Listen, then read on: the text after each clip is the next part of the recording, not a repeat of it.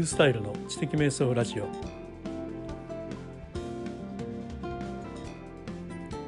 第26回目の今日はバレットジャーナルについてです。モレスキンをバレットジャーナルとして使った時の使い勝手についてお話をしています。お話の最後の方でマインドマップとの連携等についてもお話しします。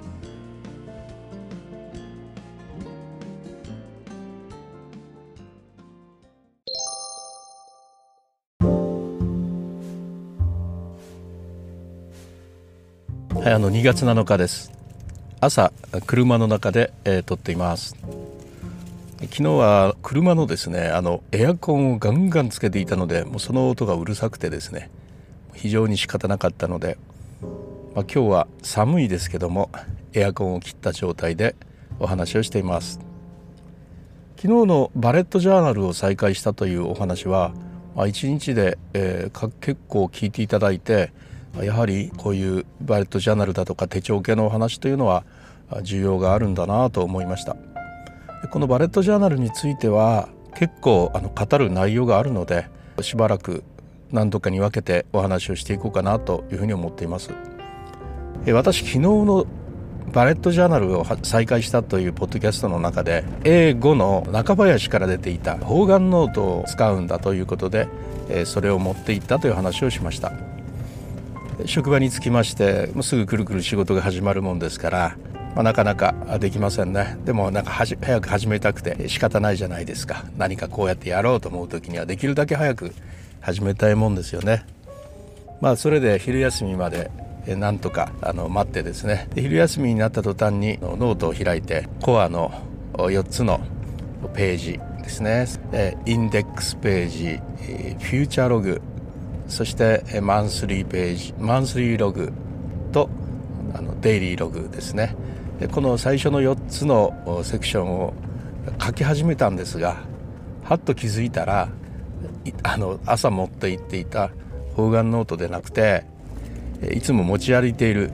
100均モレスキンですね。ダイソーのモレスキンで大好きってよく言われています。あれを開いて書き始めてたんですよ。であ違うと思ったんですね。小さいし。で違うと思ったんだけどまあ頭の中がパッと切り替わってですねこれでいいやと思ったんですね。でなんでこれでいいって思ったのかというと結局バレットジャーナル自体は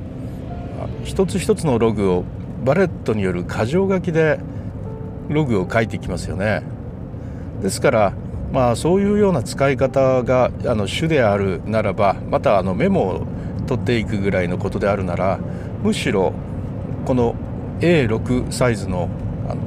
モレスキンの形をしたものこれがいいんこれの方がいいだろうというふうに思いました。実はあの前の時も MD ノートのまほぼ日サイズのやつを使っていまして、まあ、結構それが使いやすかったのも、まあ後から思い出しました、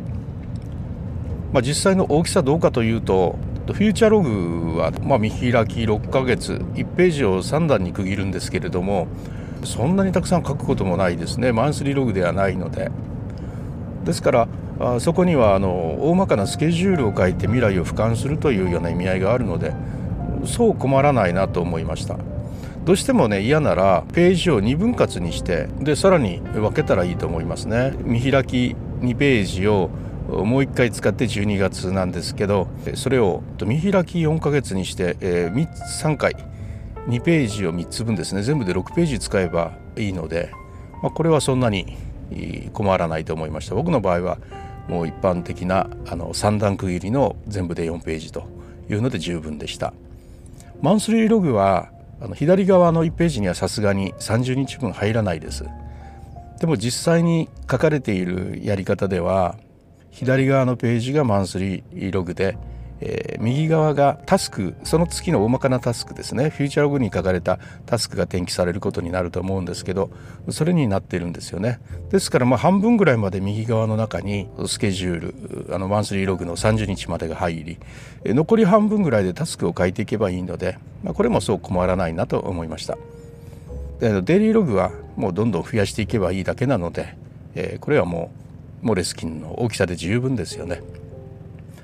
ということで、まあ、実際やってみるともうモレスキンのいつも持っているこのメモでというかもこのメモの方が、まあ、表紙も堅牢だしずっと使い続けてますしね。これをバレットジャーナルにとして使う方がいいなというふうに今思っています。ページはあの途中からです。今の持っているモレスキンも途中まで使ってたのでそのここからバレットジャーナルを始めますというページを1にしましてね。そこからやりました、まあ、そういう自由度もありますよね。バレットジャーナルにはね。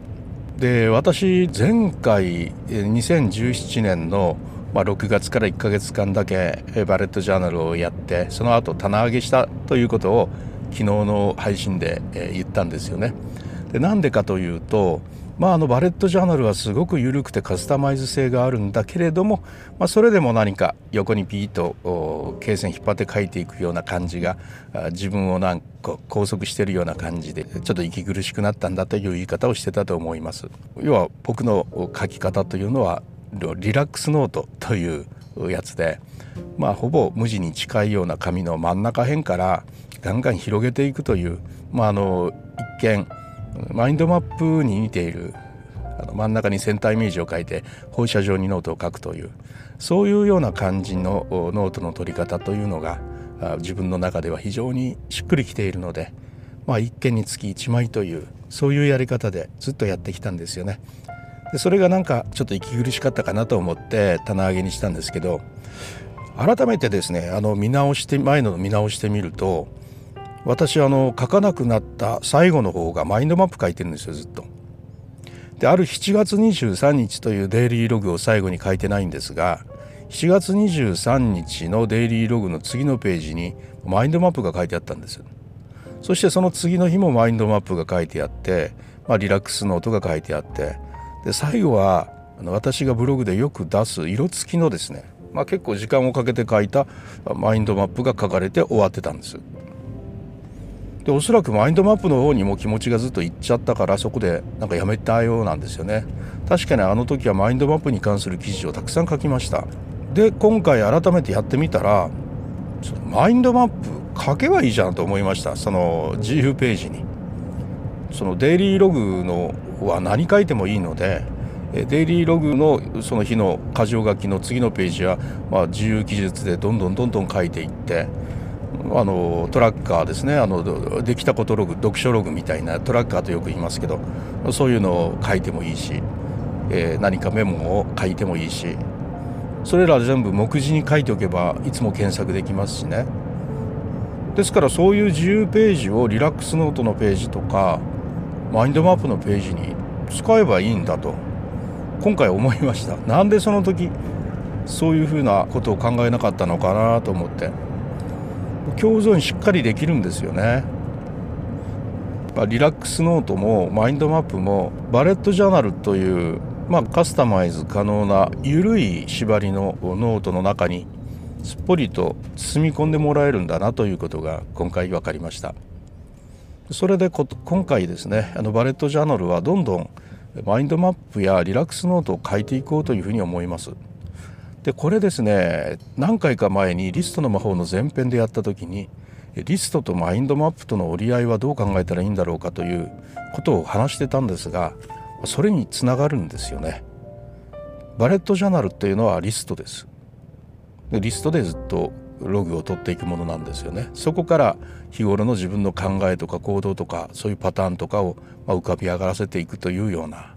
そういうようなものなんですがこのページはちょっと右脳を働かせたいというような時にはマインドマップにまたはリラックスノートで考えを引き出していきながらやればいいんですよね。ということでこの私の今回始めるバレットジャーナルはリストとマインドマップやリラックスノートといった右脳をしっかりと働かせるそのようなツールとの、まあ、折り合いの産物にきっとなっていくだろうなと思います。まあ、そういうような私他の方がねどのようなバレットジャーナル書いているかということはあまり見ないんですよ。あのなんか綺麗なバレットジャーナルとかとても書けないし書く能力もおそらくないし、え、すぐにくるくるとやりたいことが変わっていくので、えそれをばっかりきれいに書いていくっていうようなことがおそらくできないんですね僕の場合はねだからあまり人のは見ないんですねだからもしかしたら人様の書かれたバレットジャーナルというのにはマインドマップだガンガンきっと書かれているんじゃないかなと思うんですあのインスタとかにもいっぱい綺麗なのが上がってるというんでそういうことをやっていると思うんですがまあその書き方にちょっと今度意味と価値をで整理してみようかなというふうに思ったんです。まあ左脳を働かせるリストと右脳を働かせるマインドマップやリラックスノートという整理の仕方ですねそういうようなあ今回はバレットジャーナルを書いていこうかなというふうに考えているところです。はいということで、え第26回、えバレットジャーナルについてのお話の第2回目となりました。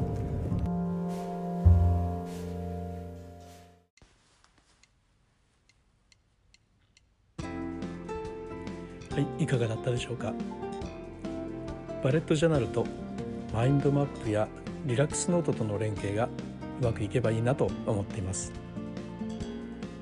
はいこのポッドキャスト面白いなと思っていただければお気に入りに入れていただけるとありがたいです。また「ハッシュタグ知的瞑想」で SNS 等で話題にしていただけると励みになります。それではまた。